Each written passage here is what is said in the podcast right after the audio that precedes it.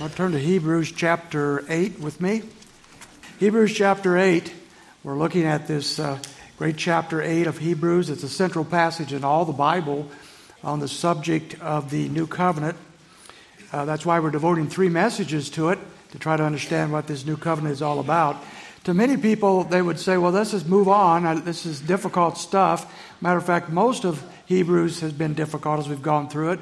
Why don't we just hurry on through these passages? Do some devotionettes and move on to chapter 11 that everybody loves, maybe a little bit of chapter 12. This is hard stuff, and I think we just move on. I want to, warn you about that. Uh, the Lord didn't put fillers in His Bible. There's not portions here that are unimportant. Matter of fact, all this is so intense and so important that we're taking our time to try to understand it as best we can.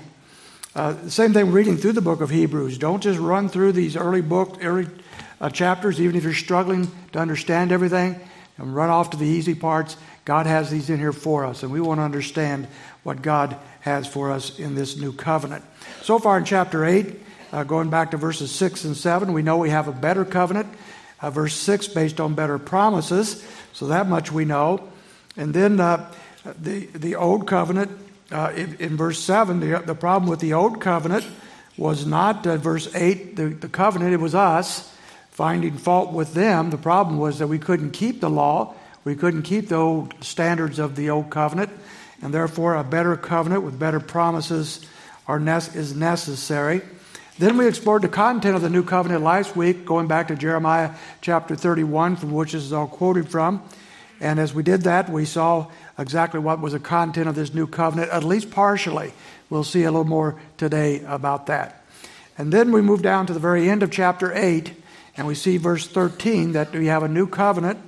And if we have a new one, the first one is becoming obsolete. So that's how he ends his chapter 8 that this is an old covenant has become obsolete. It's growing old and is ready to disappear, and a new covenant has come to take its place. Uh, we might get some perspective if you think of a union contract. If you're working for management and you have a contract, the union people want a better contract, one that's better than the one last year or the year before, and so they negotiate for a better deal, a better contract. So the new covenant is a better contract, a better deal with, with God's people than the old covenant was. Maybe a, a better uh, illustration might be of a computer. Uh, my, I remember my first computer back many, many years ago when computers, personal computers were just coming out. And uh, it was very interesting, very different than today's computers. Uh, I remember putting my computer together in, my, in, our living room. I put it all together. I turned it on, and, and there was an orange screen with a little cursor bouncing back and forth, uh, going in and out. And I said, Now what? And I had no idea what the now what was. Uh, so, and I had this massive hard drive called a five and a quarter inch floppy disk. That was what ran the whole thing. It didn't do much, did some word processing and did a few games, whatever. It didn't do much, it's very primitive. But what if I had stuck to my guns and said, I'm going to use that computer for the rest of my life? You know, that's what I'm going to be using. Or Commodore 64. So you remember those? That's, that's still the most, most purchased computer ever. Number one of all computers, Commodore 64. Most of you have never even heard of a Commodore 64. And if you have one still working in your house, you could probably sell it for big bucks because they're not around anymore. Those are, those are antiques, those are museum pieces. Those are not things that, that we use today. So we move on with our technology. And so you would think it would be quite odd if I just stayed with my old DOS computer and didn't come up to the modern day. And by the way, when, when we came up to Windows, when Windows came along, I resisted. We don't need things like Windows. We've got DOS, whatever that is. I didn't know what it was, but I'd used it. I was used to it. We get used to things, right? And we like the things we're used to. And so, as we come to this chapter, the, the Jewish people, these Christian people that the author of Hebrews is writing to, were very used to the old covenant, the old ways of living. They liked it. They didn't want to move on, even though the new covenant was vastly superior. But they didn't see it that way. And they were moving back to the old covenant that they grew up with and they thought was, was superior. And so so we see the need for the new covenant is based in us. And so that's what he's talking about here. At the end of verse 10, he says that I will, uh, I will write on their hearts and I will give I will be their God and they will be my people.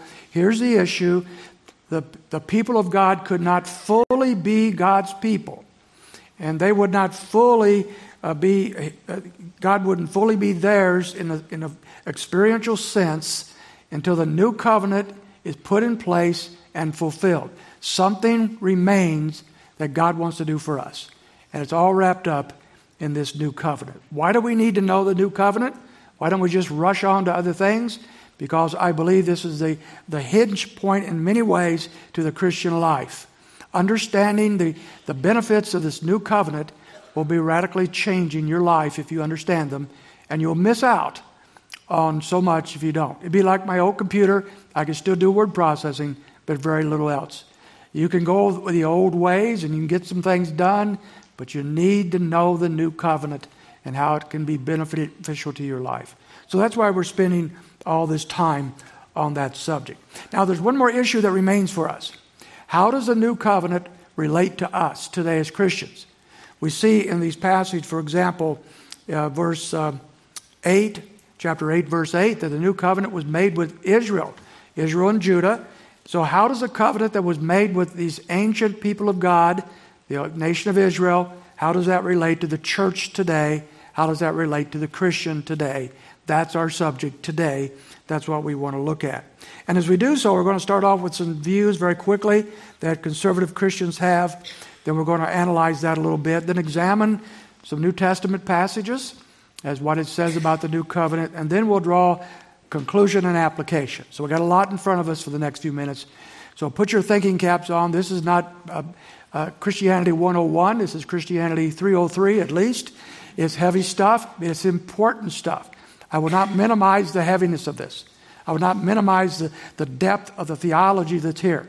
But I will say this it's essential to your Christian life. To miss this and not listen to this and not apply this will leave you as a, at a deficit in your Christian walk. So this is vital. This is important.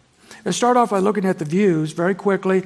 There's five basic views by conservative Christians. One is that Israel, the church has been replaced by Israel, called replacement theology. It's the idea that all these promises God gave to Israel have now been rolled over to the church, and the church uh, has these promises now in some kind of spiritualized form. Not in literal form, but spiritualized form. I reject that out of hand because that would make God a liar. God has made promises. They're very clear promises. We'll look at some of those before we're done today. If God does not keep his promises with his people, then God is a liar. We know God's not a liar. So I reject that replacement theology totally out of hand. A second view is that the new covenant is only with Israel, has nothing to do with the church. And we might buy that if we didn't look closer at the passages in the New Testament that we're going to look at today and see that there is some link to the new covenant to us. The third view is an old view that nobody probably has today called the two covenant views. There's a covenant with Israel and there's a covenant with the church, two different covenants. That was held by uh, some earlier dispensationalists, and I mention this to you mainly because if you read some of the older writings of John Walvoord, Charles Ryrie, and the early Dallas guys, the middle, the middle Dallas guys, uh, you will find a lot of these guys who did believe in two covenants. But I think they were just giving up. They were they're trying to reconcile the teachings of Scripture and just said, ah, it's easier just to make up two covenants. But later on, they changed their views and recognized that they were wrong earlier in their teachings. The fourth view is already not yet view. We're already under the new covenant, but not, to- not totally. There's more to come. And the final view, which I think is the best, which goes along a little bit with the last one, is you might call it the spiritual benefit of the, of the new covenant. The new covenant is in place with Israel. It is a covenant that has uh, promises only to Israel, but it also has spiritual benefits to Israel, and we are linked to those spiritual benefits through Christ. And I believe we are experiencing, to some degree, not full, perfectly fulfilled, but to some degree, we are experiencing the benefits of the new covenant today those spiritual benefits. I believe that's the best view that we could find. Tommy Ice, a theologian, says church age believers clearly partake of the spiritual blessing of salvation through the new covenant. So let's take a look at the New Testament and see if he's right. What does other New Testament scriptures say? Six times In the New Testament, we come across this term new covenant. And we also come across the term covenant on a number of occasions. But the new covenant is uh, mentioned six times. We're going to look at some of those. We'll stay here in Hebrews 8 for just a moment. It's mentioned in verse 8, the new covenant there, and this whole chapter is about the new covenant. And so this is where we'll come back to later. We've already looked at some of this. We'll come back in, in a bit. Go over to about a page to chapter 9, verse 15, and look at another mention of the new covenant. It says here, For this reason, he, Christ, is the mediator of a new covenant. So that passage says Christ is the mediator, the negotiator, the instigator, the mediator of a new covenant. But it doesn't say what it's about. In chapter 12, verse 24, he does the same thing. He doesn't say much more, but he says in verse 24, he says, So, so to Jesus, the mediator of a new covenant. So both times he tells us Christ is this mediator. It's only through Christ that we have anything to do with the new covenant, but it doesn't tell us the content of that new covenant. So those are the mentions in Hebrews. I want to go back now to the, the Gospel of Luke. Luke chapter 22, verse 20, Jesus himself. He is in the upper room the night before his crucifixion uh, at the Lord's table. We, we quote this passage often at, at, the, at our communion services. He's speaking to his Jewish disciples at this point. And he says this in verse 20. He says, In the same way, he took the cup after they had eaten, saying, This cup which is poured out for you, is the new covenant in my blood. That's the words of Jesus, the new covenant in his blood. If you drop back a couple verses, back to verse 18, he says, I will not drink of the fruit of the vine from now on until the kingdom of God comes. So we see even right here, there, there is the new covenant in Christ's blood, but the complete fulfillment of that new covenant is going to happen when Christ returns and sets up his kingdom. I will drink of this vine with you, the fruit of this vine with you when I return. And so he is saying here that the, the, end times have connections with the new covenant. Now, if we go over to 1 Corinthians chapter 11, Paul is quoting from Luke and some of these other passages. And this is another one we turn to all the time when we're doing the Lord's Supper. And he says in, uh, in chapter 11, in verse 25, he says, In the same way, he took the cup also after supper, saying, This cup is a new covenant in my blood. Do this as often as you drink it in remembrance of me. So, how often, quite frankly, when we're doing the Lord's Supper here, and we quote from this passage or from Luke or from Matthew about the, and a new covenant comes up, how often do you, does it go to your mind, well, I know I'm saved because of the blood of Jesus Christ. I know He died for my sins. And I know that, that without the shedding of blood, there is no forgiveness of sin. And so I know that. But when it says new covenant in his blood, I just daze over. I don't know really what he's talking about. I'm sure it's important, but somehow I don't get it. And so I'm just going to let it slide and I don't think anything more of it. That's kind of a, a tragic way to think about it, but that's what happens often with, uh, with us as we think about these things. We don't understand it, and we want we want Christianity to be light, don't we? Don't we want it to be breezy and easy and no big deal? Just, just a light thing. We can come on Sunday morning, sing some good songs, and hear the gospel and go home. Let's not get too deep into this stuff. And yet, when we look at the scriptures carefully, the deep stuff is very, very important. And so, when we see the new covenant in his blood, we ought to at least pause long enough to say, what in the world is he talking about? Why would this be something we repeat every time that we have the Lord's Supper? and yet not necessarily know what it means and the implication for us. That's sad. It's a sad thing, I think, if we do that. It's like it's not necessary. Now, there's an old legend going around our church from 30 years ago about a guy in our church who has decided he's going to replace his brakes on his car, but had never done it before. And that was before, before YouTube, you know, so he's going to, he's going to have to try to figure it out. So he, he wanted to save money, so he bought, the, bought all the stuff and he replaced his brakes. And when he got done, he had parts left over. He had no idea what to do with the parts. So goes the story I can't vow, vow for this completely. So goes the story. He didn't know what to do with them, so he threw them away. Apparently, I don't need them. Now, I never heard any more of the story. I'm pretty sure at some point he realized what those parts were about. They were not throwaways, they were needed. He might have got down the road and stopped on occasion, but I bet you something went wrong later. You can get down the road in the Christian life with just a simple gospel that Jesus Christ died for your sins, and when you place your faith in Him, if through repentance and faith alone, He forgives your sin and you're saved. That's wonderful. But you're not going to go very far down the road, Christian wise, till you understand the more important, deep, not more important, the deeper truths of the faith. And the new covenant is one of those great things that you need to know and understand. Now go to 2 Corinthians chapter 3, verse 6. So I I, kind of like we did last week, we looked at all, the, all those Old Testament passages about covenants. This time we're looking at all the New Testament passages that at least mention the new covenant. There's others that we'll leave out. But chapter 3, verse 6, Paul says this of 2 Corinthians, who also made us adequate as servants of a new covenant, not the letter uh, of the letter, but, but of the Spirit. For the letter kills, but the Spirit gives life. Now, Paul says that he and the other apostles were, were servants of a new covenant. Again, he doesn't tell us what that is, but he does say something very, very important here. He says, not of the letter, but of the Spirit. He is differentiating now between the old covenant of law and the new covenant of grace and the Spirit. And though he doesn't flesh it out at this point too much, here's the issue. Under the old covenant, the people were under the law.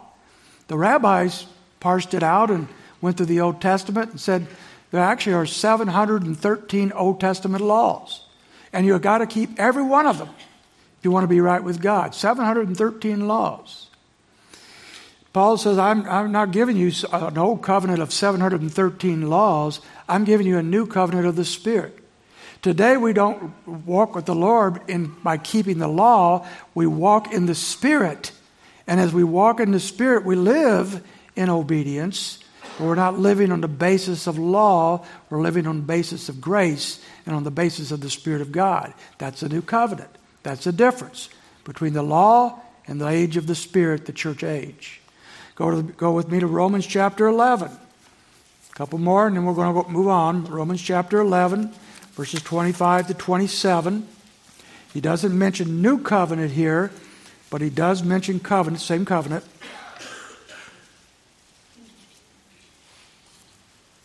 Verse 25, he says, For I do not want you, brethren, to be uninformed of this mystery. He wanted them to know this mystery, this secret God has now revealed, so that you will not be wise in your own estimation. That a partial hardening has happened to Israel until the fullness of the Gentiles have come in. So, right now, most Jewish people have, are hardened to the gospel. Not all, but many. He says, And so all Israel will be saved. The day will come when Israel as a nation will turn to the Lord. Just as it is written, the deliverer will come from Zion. He will remove ungodliness from Jacob. This is my covenant with them when I take away their sins. And so the, the essence of the covenant here is that the, in, the complete essence of sin, all of it, every last drop of it, is going to be removed because of the new covenant. Not just forgiven, removed, gone, ceases to exist because of the new covenant. Now go back to Hebrews chapter 8. We're back, back to full circle, Hebrews chapter 8. And we look one more time at this verse 13, because we've already looked at everything else. But verse 13, when he said a new covenant, he made the first obsolete Whatever is becoming obsolete and growing old is ready to disappear. Three things that I believe this chapter is emphasized and this verse is pointing to that you need to know about the new covenant. First of all, the old covenant is obsolete. It is, it is unnecessary any longer. It's not needed any longer. That doesn't mean we don't have moral laws. That means that we no longer live on the basis of law. We live on the basis of the Spirit of God. Secondly, the author makes clear that God will not renege on his promises. God will keep his word to Israel. He made promises to Israel physical promises and spiritual promises. He will not lie, He will not renege. Those promises will be fulfilled. And then, thirdly, we now are attached to the new covenant. We're benefiting from the new covenant spiritually to certain degrees. The fullness of the spiritual blessings of the new covenant are yet to come. There's more to come. But we are already experiencing a portion of that spiritual blessing right now. Now, what if I had ignored all the new technology of the last 30 or 40 years and said if I left my DOS computer behind or my Commodore 64, that I was going to leave my cutting edge knowledge of technology. And so I'm going to stay with what I had before, and I'm not going to move forward because what I had before was better. And people could make an argument oh, yeah, those old computers were better. You, you understood the maintenance, you did not need to, need to know the, the uh, Windows, you weren't connected to the internet because there was no internet, and therefore nobody could find your information and steal it because you were, you were off the grid. And that five and a quarter floppy disk was just lovely. They make great coasters, by the way. You know, they're, they're wonderful. And so that old technology is really good stuff. Maybe I'll stay with that. Nobody does that. If, if you do that, don't tell me I'm going to have bad thoughts about you for years. But I don't think anybody does that because the technology today is so much better. Every time Edwin looks at my computer, he says, You need a new computer. I said, Why? Because this one works great. He said, But it's old. I don't care. It still works. But one day, the new technology will be there, and I'll have to be taught all over again how to do something because there's better stuff. You want the good stuff? You want the old stuff. Well, some of these people in Hebrew he's writing to wanted the old stuff. They were happy with laws. The writer of Hebrews says they're, they're confused. There's so much more. There's so much better for you. And so the old covenant has grown old, it's obsolete, something much better has come. Now, we must go back to the book of Ezekiel. And if you're, unless you have a much better memory than me, and knowing how many people in this room lose their glasses and keys, and the lost and found is filled with all the stuff you've lost. I mean, please check the lost and found out today because there's tons and tons of stuff that you have lost, which tells me you don't have a good memory. Okay? Or either that or there's something else wrong with you. But there's, there's a lot of stuff that you forget. So, unless your memory is better than mine, you ought to write down in the book of Hebrews two passages in the Old Testament so you can go to them next time. You ought to write down that Jeremiah chapter 31 passage because that's where the Old Testament, oh, New Covenant is quoted from. And then Ezekiel chapter 37, or 36, I mean, verses 24 to verse 38 is going to tell us more details about the New Covenant than perhaps any other place in the Bible. So you need to know these two Old Testament passages. And you won't remember them if you don't write them down somewhere, I don't think. But maybe a few of you will. I don't know. I'm going to look at the promises here. And if you have the notes, you picked up the notes, or you, or you get the written manuscripts that we send out, or you, whatever, uh, I'm going to reverse order here. First of all, I'm going to talk about the physical promises and then the spiritual. And it says on your notes the scriptural. That's wrong. It should be spiritual. I'm going to talk about the external promises and the internal promises. Let's start with the physical, the external promises given to Israel that have never been fulfilled to this day and will not be fulfilled until Christ comes back and sets up his kingdom on earth. And look at these verses with me. What is God promising Israel? And please don't spiritualize these away. To spiritualize these away is to, is to minimize the truth of Scripture and say God isn't being clear. God's being very clear. Just read it for what it says. Verse, verse 24 Israel will be gathered back to the land. For I will take you from the nations, gather you from all the lands, and bring you into your own land. When Ezekiel wrote this, the northern tribes of Israel were already in captivity, spread out all over the place. The northern tribes of Judah were in the process of doing the same thing. He's right in the middle of that. And, but, but God gives a promise to Israel that one day he will bring them back to the land. It's a physical land promise. In verse 28, he says, And you will live in the land that I gave your forefathers, so you'll be my people, and I will be your God.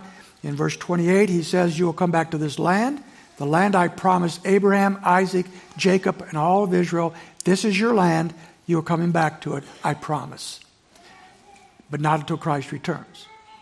Thirdly, the cities, the cities will be inhabited, waste places will be rebuilt. Verse 33 Thus says the Lord God, on that day that I cleanse you from all your iniquities, I will cause the cities to be inhabited and the waste places to be rebuilt. Your cities are going to be full. People are going to live there. They're going to come back. The waste places will be, all the rubble is going to be rebuilt. And then the desolate land will be cultivated. Verse 34. The desolate land will be cultivated instead of being a desolation in the sight of everyone who passes by. They will say, This desolate land has become like the Garden of Eden, and the waste, desolate, and ruined cities are fortified and inhabited. God's going to make it all new. All the physical properties of, of the promised land, the land promised originally to Abraham, wherever his foot would travel throughout that land, would be to his descendants. God will keep his promise. And he's promising here that's all going to happen. And then, because of God keeping his promise, the nations will know that he is God. Verse 36, he says, Then the nations that are left around you will know that I, the Lord, have rebuilt the ruined places and planted that which was desolate. I, the Lord, have spoken and will do it. The world will look on Israel and say, He is God. Only God could pull this off. And so that's all physical land promises that have yet to be fulfilled to the people of Israel. So that part of the new covenant is yet to come. It's not here yet. Now let's turn to the spiritual aspects, the internal aspects of the new covenant as found here. And there's about five things I want to mention quickly. First of all, there's spiritual cleansing. In verse 25, then I will sprinkle clean water on you, and you will be clean. I will cleanse you from your filthiness and from all your idols. Verse 33, he says, Thus says the Lord, on that day I will cleanse you from all your iniquities. All the corruption of sin will be cleansed and gone totally. Uh, you, ever, you ever power wash your house? You know that green scum, that mold that comes on the side of the north side of your house? You know, and you get a power washer and you clean it off. I don't remember as a kid growing up ever doing that. So I don't know if that didn't happen back in the old days. Or if uh, we just thought it was some kind of patina we liked, you know, kind of like the Ivy League halls or something, you know, that green stuff was a better look than what we had, so we left it. I don't know. But today, everybody power washes their house when they get like that. So when you do that, uh, isn't it cool to see when you're power washing that, that scum just come off and go away? It's kind of enjoyable for the first six hours of doing that, okay? By the way, I found a product where you don't have to do that anymore. For $25 a head, I'll tell you what it is. But, but as it all comes off, you're, you're cleansed. Well, that's kind of what we're talking about here, except that uh, it wasn't a total cleansing. He forgave them uh, now, but then it'll be total, complete, never to be a problem again. Wouldn't that be great? No more sin, no more, no more corruption, no more stain. That's the first thing. Secondly, there's the interchange of us, a new heart and a new spirit within us. He says in verse 26 Moreover, I will give them a new heart and put a new spirit within you. I will remove the heart of stone from your flesh and give you a heart of flesh. An inward change. in the New Testament, we might call that the new nature. We're, we're changed from the inside. Israel was not changed from the inside. You see, if you, you, if you wash down your house and you don't do anything about it, it'll come back eventually, right? If you just leave it as is. What changes that so that it doesn't come back? A new inner nature, a change of heart. Notice the word spirit here is not capitalized. This is not the Holy Spirit. This is our spirit. We are changed from the inside out.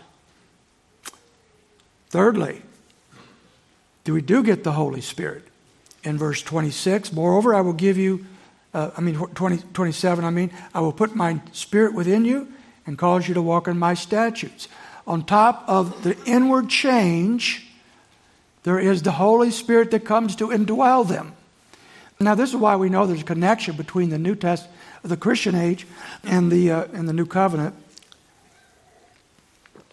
The Old Testament people did not have the Holy Spirit living in them. He did not indwell them. But in the, in the new, under the new covenant in the age to come, He will dwell in them. When we come to the New Testament, the hallmark of a new Christian is that the Holy Spirit lives in you. It, Romans 8 9. If the Holy Spirit does not live in you, you are not a Christian. That is a characteristic of a Christian. And therefore, we have already the beginning of this, this age, this new covenant. The Holy Spirit is in us, and yet there's more to come. The complete obedience, that's where he leads to next. He says in that same verse, verse 27, and it says, And you will be careful to observe my ordinances, you'll walk in my statutes, you will now be in compliance with me, you will obey me, and you will obey me perfectly. Why? Because you have been transformed, you have been changed. The Spirit lives in you. We have some of that now. We are already beginning to enjoy those benefits of inward transformation. That's called regeneration. We've been born again, and the Holy Spirit indwelling us and empowering us so that we have the strength to live for Christ. What a difference that makes. Have you ever, ever tried to do something just because you know you should do it, but you don't want to? Isn't there a real difference between that and doing something because you want to? Let's take reading the Bible. You read the Bible, and uh, because you're supposed to. The church tells you to read the Bible, I'm going to read my Bible. If it kills me, I'm going to read the Bible. I'm just going to plow through this thing somehow. But if you don't really want to do so, it's so dull, so dry, so boring. It's no fun, it's no good. But what if their inward nature's changed and you hunger for the Word of God? You hunger for the things He wants to teach us. That changes everything. You open the Bible in the morning not because somebody told you you had to, but because you want to. That's transformation, folks. And that's because the Lord has changed your nature and the Lord has put His Spirit within you and you desire to do those things. Now, while the, none of the physical external promises are mentioned in the New Testament, the spiritual ones are. And so we have to conclude that the Lord does, we're not seeing any of the physical promises, but we're inherit, we are enjoying aspects of the new covenant inward promises. More is to come when we are glorified. But right now, we are we're in the process of sanctification and, and, and inward change because we have a new nature and a new spirit. Let me, let me liken this to a trust. Let's say you have a, a very rich relative who loves you a lot and decides to leave you $5 million. Okay? But they, he, this person also knows you probably couldn't handle $5 million all at once. And so they set up a trust. And this trust is set up so that every year you get some money, maybe $20,000 or something. Every year you get some money. And every year, year after year, you get a little bit of money from the trust. And then eventually the trust dissolves at a certain age, just say 40.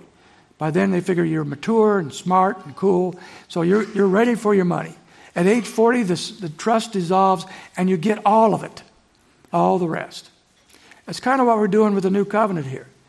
The new covenant is kind of like that trust. We're, we're already being given, moment by moment, certain benefits and aspects of the new covenant the spiritual transformation, the Spirit of God in us, the desire to obey. These things are ours now, but at the, when the Lord returns, we get the full thing. We get it all. We get all the benefits in perfection. So we're tasting we're, we're appreciating, we're benefiting from the covenant, and yet there's more yet to come. One last time, go back to Hebrews as I wrap this up and make quick application. Hebrews chapter, chapter 7, verse 25, if you would. Hebrews 7 25. What is our main takeaway from our study of the new covenant? Maybe you're still confused. If you are, let me give you four things that I hope you walk out of here with uh, concerning the new covenant and how it changes your life and how you are to live as God wants you to live. Four things that we find from the new covenant that we're experiencing now. Number one, the forgiveness of sin based upon the blood of Christ. The new covenant in his blood. We cannot be saved without Jesus Christ dying for us. The new covenant is in his blood. We are connected to the new covenant because Jesus Christ is the mediator of that covenant. He has ratified that covenant, He has cut that covenant. There's more to come, but because we're connected with Christ, we have, we have forgiveness of sin through His blood. That's number one. When we come to the communion next week, remember that. It's because of the new covenant that you can be saved. Number two, you have a new nature. Uh, the Old, Old Testament people, as far as we can tell, never had that new nature like we do. Not a radical transformation from the inside out. That is something God gave us in the new age as part, as a benefit of the beginnings of the new covenant. Number three, the Holy Spirit indwells you. So much of the New Testament talks about the Holy Spirit who indwells us, empowers us. We walk in Him eh, eh, in all sorts of ministries concerning the, the Holy Spirit in our lives. And therefore, because of the new covenant, the Holy Spirit indwells us now and completely, fully indwells us in, in eternity. And then one more, chapter 7, verse 25, it says this Therefore, he's able to save forever those who draw near to God through him, since he always lives to make intercession for them. Remember one of the great themes of Hebrews. The Old Testament people could never draw near to God, they were kept at a distance. The whole sacrificial system, the whole tabernacle system, the whole priesthood, all the system was set up so that the people could not come personally into the presence of God. That's part of the old covenant. The new covenant, through Jesus Christ, invites us in the book of Hebrews over and over and over to draw near. The barriers are down. Christ has paid the price. And therefore, you and I can be saved. We can be redeemed through that. And as a result, we can draw near to God Himself. What an amazing thing. There's an old preacher by the name of A.J. Gordon years ago, probably many decades ago. He was standing in front of his church. A little boy walked by with a bird, old rusty bird cage with some old sparrows he had in the bird cage. And he was walking along. The preacher said, What are you going to do with those birds? He said, Well, I'm going to play with them for a while, and then I'm going to feed them to my cat. And he felt, uh, for you cat lovers, that's tough stuff. Some of us not as much, but the, this must have been a uh, this this guy was a bird lover, and so he said, "I'll buy that those birds from you. I'll buy the cage and the birds." And the little boy said, You don't want that. These are, these are just old birds. They don't sing. They're nothing. Just wild birds. He said, I'll buy them. So he gave the boy some money. And the boy was happy. They went away.